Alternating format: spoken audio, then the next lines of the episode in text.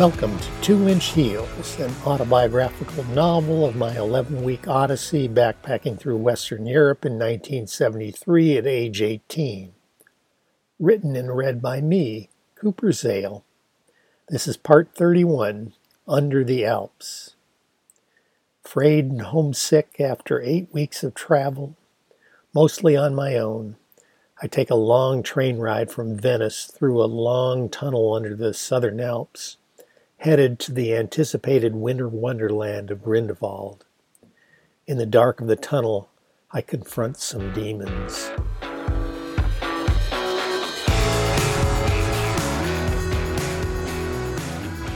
It was Sunday, November 25th, 1973, as I perched on a bench on the platform at the Venice train station, waiting for this dormant steel beast in front of me to come alive. It was the train that would take me to Switzerland and my anticipated alpine paradise, soon to open its doors and let us board. As it got close to its departure time, I saw a group of four other what looked like Americans, roughly my age, with their long hair and backpacks. I kind of recognized them from the hostel. They all looked a few years older than me, with their stubbly, unshaven faces. At 18, I still wasn't growing facial hair yet, but gratefully at least pubic hair. I could hear them joking with each other, but in a sharp edged, jocular sort of way, like Derek, but even more so. You know what that big Aussie chick said to me? One called out. She said that she liked my butt, but not my attitude. What a total fucking nympho bitch. His three comrades nodded and chimed in with their agreement he continued. But I'd totally do that girl she was with, you know, the one with the short dark hair. Somebody said they were dykes, volunteered one of his comrades. Figures, said the first. That big one probably has a dick down there. He laughed grimly. All my life I had encountered guys like this and had been totally intimidated by them.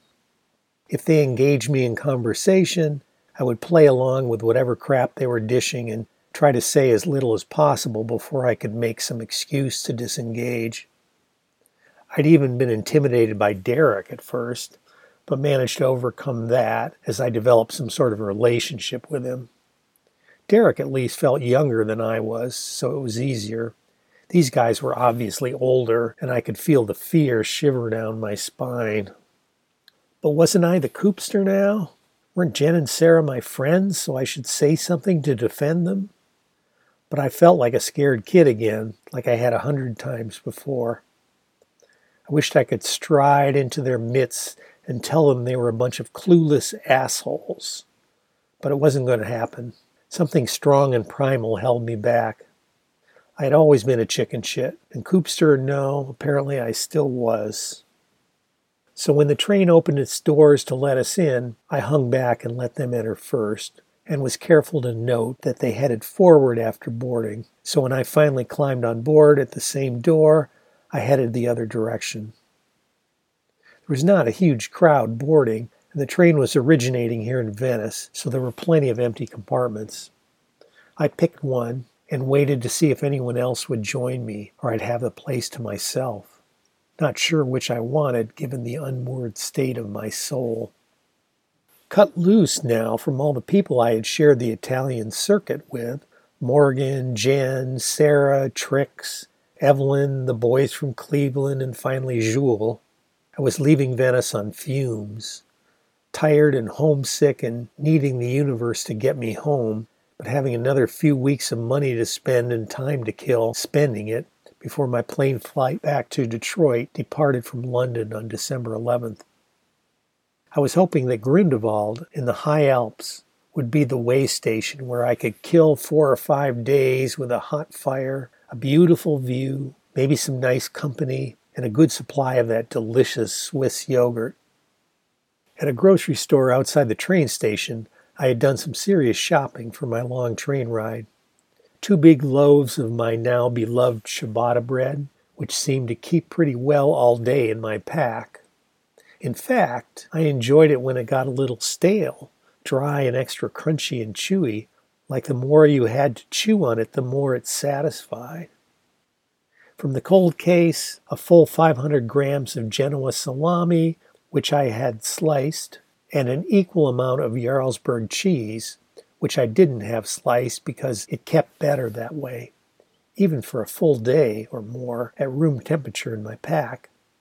I even decided to get two small containers of yogurt, which I was also finding would keep fairly long, at least a couple hours, unrefrigerated as well, then an array of snacks, including a bag of dried apricots, a bag of raisins, an apple, a package of biscuit cookies, and a bar of dark chocolate.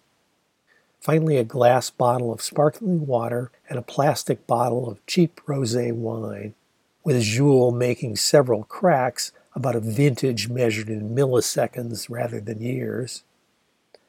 Stuffing it all into the nooks and crannies of my pack was quite an effort with my various pack bags bulging, zippers straining, and the two loaves of bread protruding prominently out of the top flap. Particularly with the sparkling water and wine, my pack was probably weighing close to 60 pounds. With Venice at its starting point and not that many boarding, the train shook into motion with no one joining me in the compartment savvy now to how these particular long haul overnight trains worked, with coaches being unhooked from one train and hooked to another at major stations, I confirmed with the conductor that the coach I was on was going to Lucerne, Switzerland. From there, I would change trains to Interlaken and then take a third train up to Grindelwald. I was tired and was hoping I might continue to have the compartment to myself overnight or at least a full three person bench I was sitting on, so I could lie down across it rather than try to snooze in a seated position. It was early evening, but the darkness outside made it feel much later. I pulled out some of the food I had purchased and made myself a rather ample dinner. Most of a loaf of ciabatta, half of my sliced salami and Jarlsberg cheese, the bag of apricots, the yogurts, all washed down with slugs from the bottle of wine, looking for its buzz to maybe comfort me and keep my brain from spinning too wildly out of control. I was preferring these days to eat bread, meat, and cheese separately, rather than doing the American sort of thing and slicing the bread with my Swiss Army knife and building a sandwich. Eating each of those items separately, I, I better savored each thing's flavor notes and mouth feels. I noted once again that unlike the wimpy white Wonder Bread back home, this bread had a real substantial mouth feel and sweet, subtle, earthy flavors on its own. As I chewed down, I read the International Herald Tribune I had bought at the train station. The lead story was about Nixon's lawyer revealing an 18 and a half minute gap in one of the key White House tape recordings related to Watergate. It felt good to read about my home country, even though it was about Nixon and all his efforts to subvert the political process and then cover up what had been done by his operatives. Another story was about the ceasefire in the Yom Kippur War still holding between the Egyptians and Israelis. I thought about all those young soldiers on both sides who had not been killed or wounded in the previous battles breathing a sign of relief that they may be done putting their lives at risk for decisions made by their elders. And I thought about young American guys not much older than I still losing their lives in Vietnam. I felt like I should be doing something about it, working with others to end all these wars. And since I was not part of that solution right now, as Eldridge Cleaver had famously said, I was still part of the problem. I had met great comrades in Rome, Florence, and Venice, but they were gone now, and I would very likely never see any of them again. Maybe Moana if he took me up in the States. Here I was in the moment, in the middle of a different continent, now connected with no one, playing out the last chapters of my odyssey for my own ego and bragging rights when I returned home. I needed serious respite that I was convinced I would find when I got back to the States, back to my hometown, my family, and my friends. And to tide me over in the short run, hopefully some temporary respite in the Alps, respite from the ordeal of my travels, pushing myself from one city to the next, always wrestling with the logistics of navigating a new place, whether I was really up for it or not. Respite from the travails of traveling alone as a shy person, always having to push beyond that shyness to seek out others, to have an engaging conversation, or to find at least a temporary buddy. My mind's jukebox dialed up the Beatles song, You Never Give Me Your Money.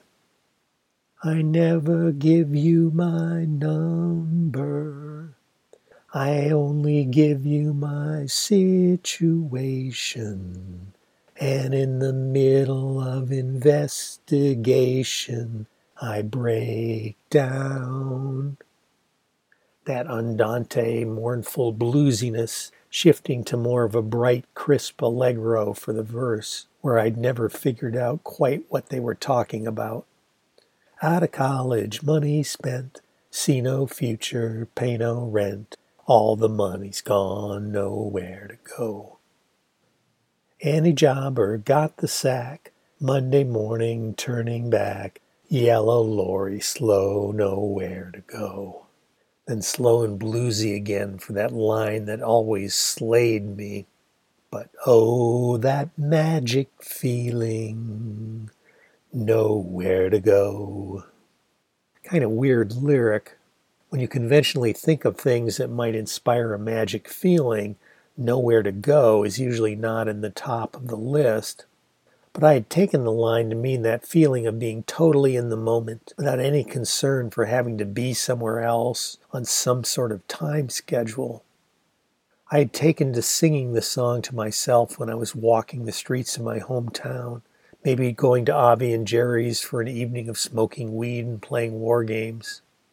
That was actually somewhere to go, but nowhere with any stress or concern. So I would space out on my walk and just enjoy the trees and the squirrels. Ann Arbor sure had its forest of trees and bevy of squirrels. So usually when the song came to me, I was focusing on the magic part. But this time the nowhere to go gripped me. At that highest, most strategic metaphysical level, where was I going with my life? I felt like I was coming apart. When I had left Angie in London on a train to the continent on my own, I had adopted a persona, a theatrical character of sorts, of the reluctant young traveler forced by circumstances to push himself forward through his odyssey, to prove his self worth until sufficient time and insufficient remaining funds gave him the bona fides to return home heroically. Call him Clubius the Traveler. Clubius, that nickname my mom and dad had given me as a little two year old, not yet really talking. My reluctance to speak, a sign to them of a dubious soul, and yet sensing a precocious brightness in me, imagining me as some reincarnated Roman philosopher, the rhyming with dubious, clubius. So 16 years later, last April, not relishing a coming fall bound to yet another year of school, college in this case, this latter day version of little Clubius had hitched a ride on his theater group buddies Angie and Lane's exciting journey to backpack through Europe. Such a lark, such a romp with these two full of life best friends. What could be more fun and even educational for all you grown up types that cared about that stuff? And when Lane dropped out, still, my chance to share a sustained and intimate adventure with the charming and vivacious Angie, and maybe even create the conditions for a romance to bloom with Lane out of the picture. But then, having taken the plunge with Angie, alone together on the first leg of our shared adventure in England, she had decided it was all too much. The dynamics with me certainly not the same as with her longtime female best friend. Me now marooned in this no longer lark or romp of a journey, one that I felt I could not bail on without losing my self respect, and for the rest of my life having to explain why I balked, as I had balked on so many compelling experiences previously, several romantic, including one with Lane balked on perhaps the most compelling experience of my young life. Instead, now at worst an ordeal, and at best a true odyssey of the soul. So, without what I felt was another viable option, I had embarked on that odyssey and was now two months into the thing. And like a bona fide odyssey, it had transformed me. It had taken all the strength of my soul at times to keep going, like that day when I never did find a hostel in Luxembourg and Belgium, and tired and under the weather was turned away from that last hostel in Liège at five minutes past their midnight closing time, having to make the hour and a half walk back through the city to the train station. Throughout my journey, I had been stirred and moved by the array of compelling characters I had encountered, particularly the kind assistance of so many of them, including that old homeless guy in the burned train station who had ventured out and bought all of us stranded young travelers a six pack of beer. Somewhere along that path, I had finally lost little Clubius to the dustbin of my development. In dubbing me the Coopster, with my big hair and strut and my two inch heels, Jen had seen that new emergent persona, which Trix and her crew had seconded. It was a persona incompatible with my parents' little Clubius, the dubious and reluctant soul. Whether it was really a new me yet was another question. I was like a trapeze artist who had to release their grip on one bar before they could latch onto the next. No longer a teenage Clubius, I was not yet really the Coopster. I was flying through the air unmoored, hoping my hands would encounter that second bar before I fell. All the compelling events of the past week had kept me outwardly focused, but now alone on my overnight train, I was inevitably turning inward.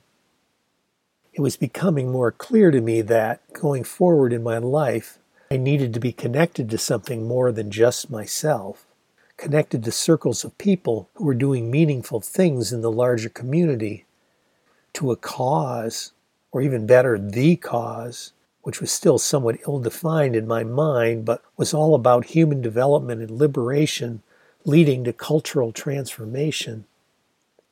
It had something to do with getting all those young soldiers off the firing lines, doing the bidding of their angry fathers letting women emerge as fully respected human beings and better contribute all the wisdom and leadership that mostly festered with their limited roles in society at large.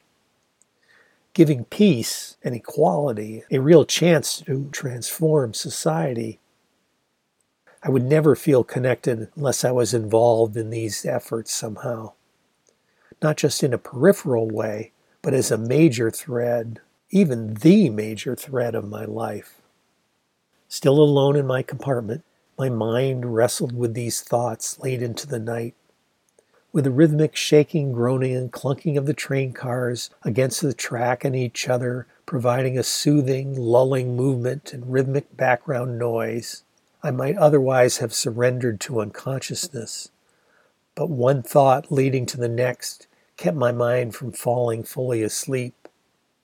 I did not have a watch or carry anything that kept time, and there were no clocks in the train coaches.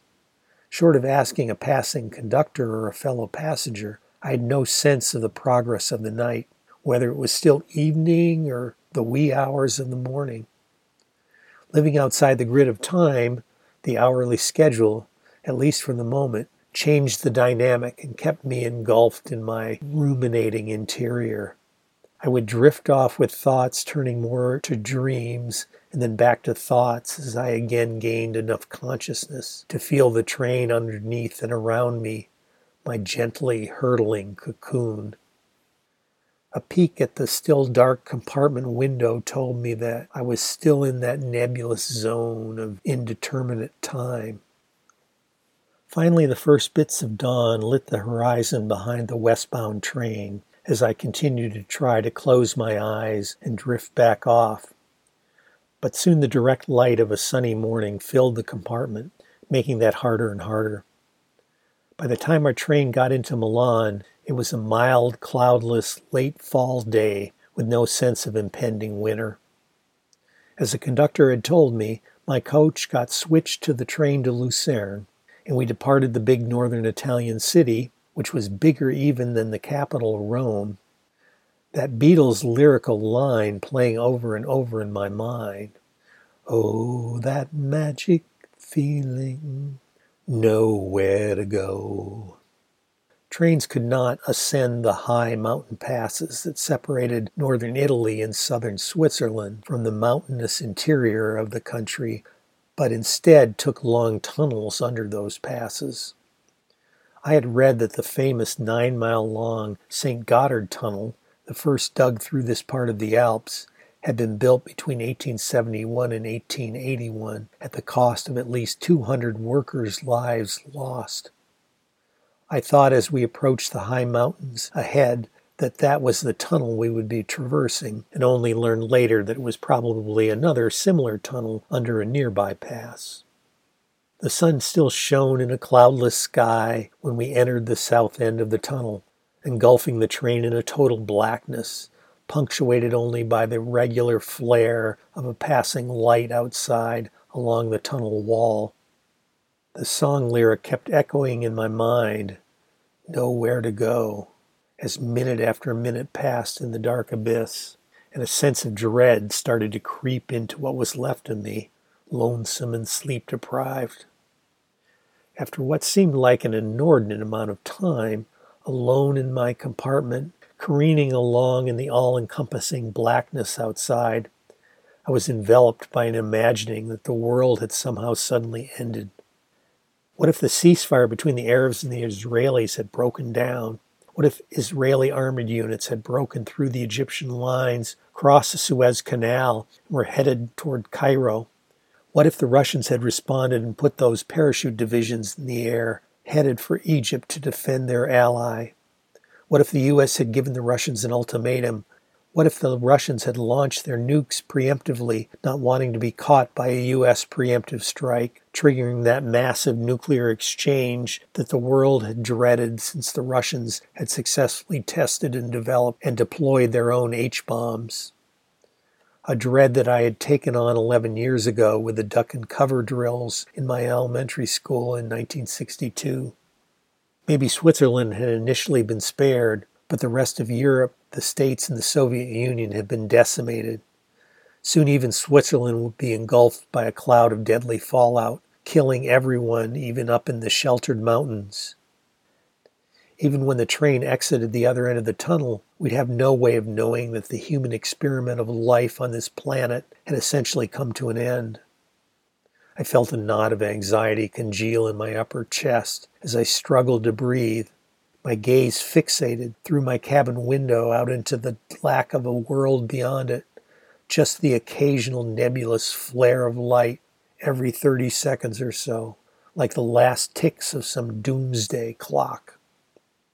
Grasping for something other than the apocalypse to grab hold of and get me out of this tunnel, there was more to the song that needed to be sung. One sweet dream Pick up the bags and get in the limousine. Soon we'll be away from here. Step on the gas and wipe that tear away. One sweet dream came true da da da dum today. Came true da da da dum today. With no warning, I startled as the nothingness out the compartment window suddenly changed from black to white. I was disoriented and could not comprehend what had just happened. Compared with utter whiteness, blackness at least has a rational reason the lack of light. Came true da, da, da, dum, today. Came true da, da, da, dum, today. My frozen open eyes perceived tiny white geometric patterns colliding with the window glass, then deresing into transparent blobs. My way too clever mind shook off the apocalyptic fantasy. Snowflakes were hitting and melting against my compartment window. The train had apparently emerged in a whiteout blizzard at the north end of the tunnel. It was probably another five minutes before I could see anything but white out that window as the train found its way out of the snow squall. Now from my compartment I could see a winter wonderland of evergreen trees, punctuated by the occasional wood or stone houses, all decorated in a thick icing of fresh snow.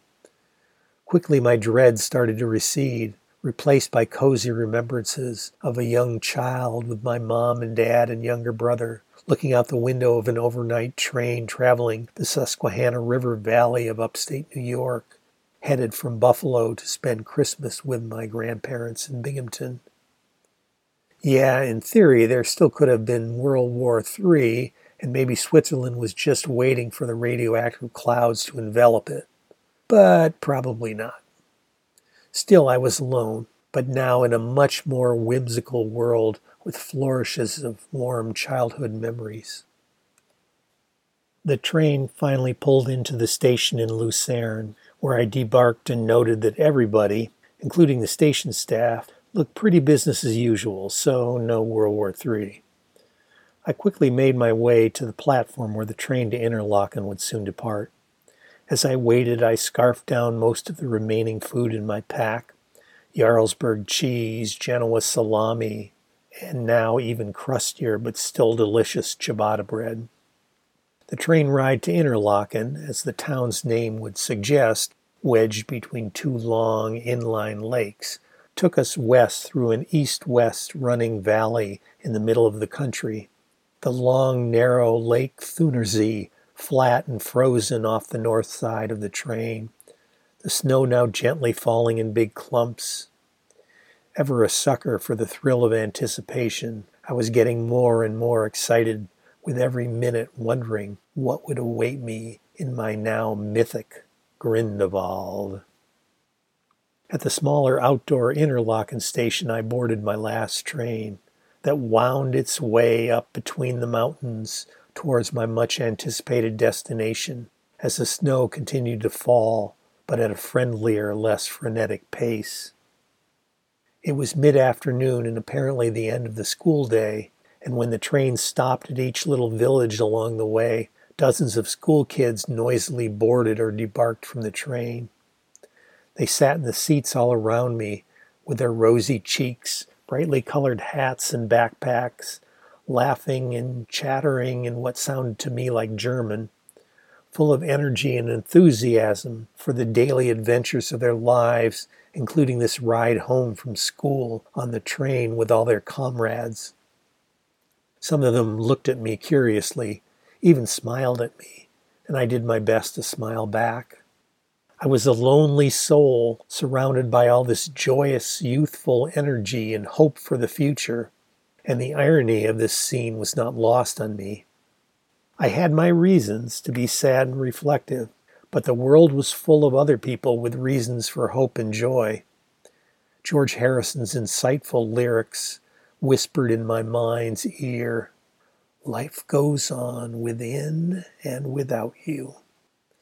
The view of the Swiss winter wonderland out the window was appropriately stunning, and I, with every new moment, anticipated arriving in what by all accounts was a gorgeous little town at the base of one of the world's most photogenic and storied peaks. Not enough, perhaps, to get this 18 year old to shelve his angst, but enough at least to give his darkened places glimmers of light. Four days to relax, to do nothing if I felt like it, to mellow out and write postcards to everyone back home to reestablish my mental equilibrium and refocus to soon returning to my Ann Arbor, the triumphant world traveler. I arrived at the Grindelwald train station, just a tiny little storybook Santa's village building with a high pitched roof covered in a foot of snow.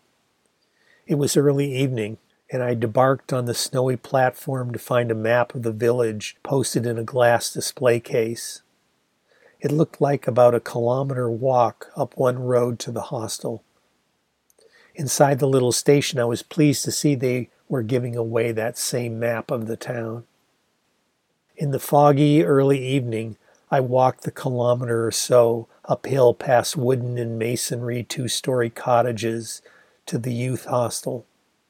The snow had stopped, and now there, just above me through the light fog, protruding from the side of the hill, There was a proper looking little ski chalet.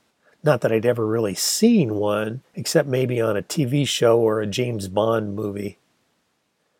I entered my new sanctuary through a blue painted wood door on the side of the place as I had viewed it from below.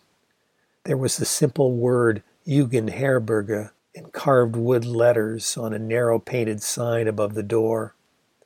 I opened that door to a narrow hallway with stone tiles covered with a rubber mat full of holes and a rack along the left side filled with hiking boots dripping water from their plastic treads. I happily took off my hiking boots, which were as usual now, eight weeks into my journey, still doing a bit of a number on my poor feet, and put them in an empty spot in the rack. The young man at the check in table had the stereotypical blond hair and blue eyes. When I registered, I found out the hostel offered breakfast and dinner at a very reasonable price. Breakfast even including my favorite fresh yogurt so I paid for four nights with eight meals.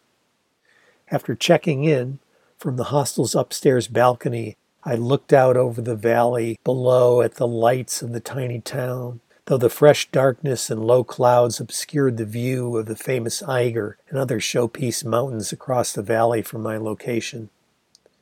The extreme wave of angst that had gripped me in the darkness of the tunnel was now barely a memory my acquired mantra of life goes on that I had written at the end of all my postcards since almost losing my passport and rail pass in Bar Sur Aube was ringing a lot more true now. The interior of the common room, looking onto the balcony and the view beyond, was everything I had been told and imagined. A cozy chalet with wood panel walls built around a big stone fireplace with a roaring fire, comfortable couches, and low split log wooden tables. There was a dining room off it where the meals were served, and the male and female bunk rooms were upstairs. Surveying the common room, I was surprised to see the boys from Cleveland. Derek sitting regally in an overstuffed chair by the fire, with Matt and Michael sitting on the couch at a 90 degree angle to him. I recalled that with great enthusiasm I had told the three of them in Florence that after a couple days in Venice I was planning to go to Grindelwald.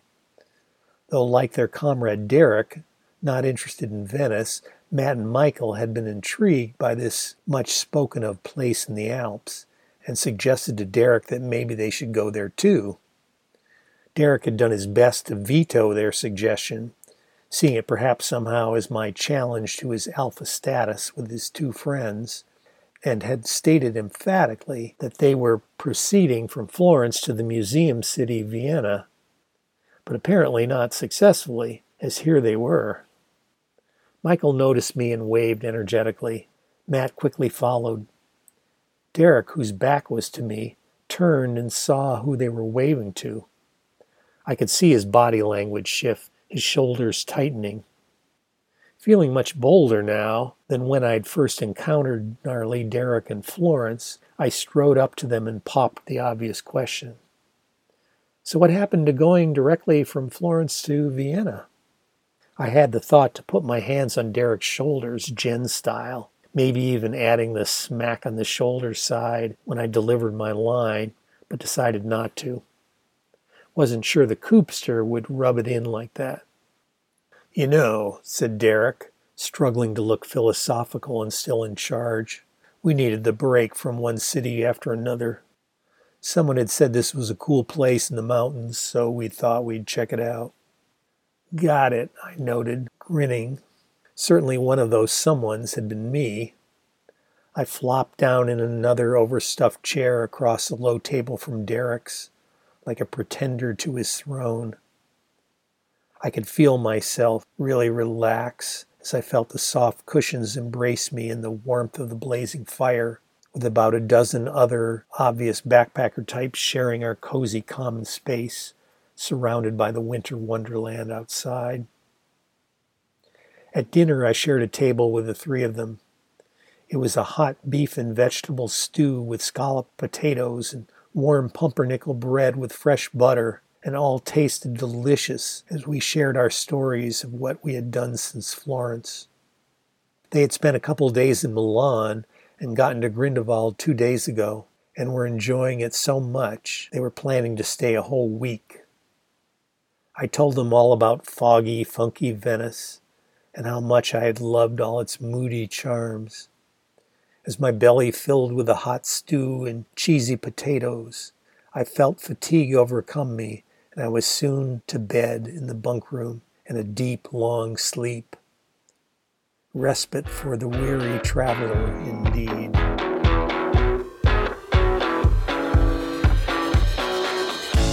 So concludes the 31st chapter of Two Inch Heels.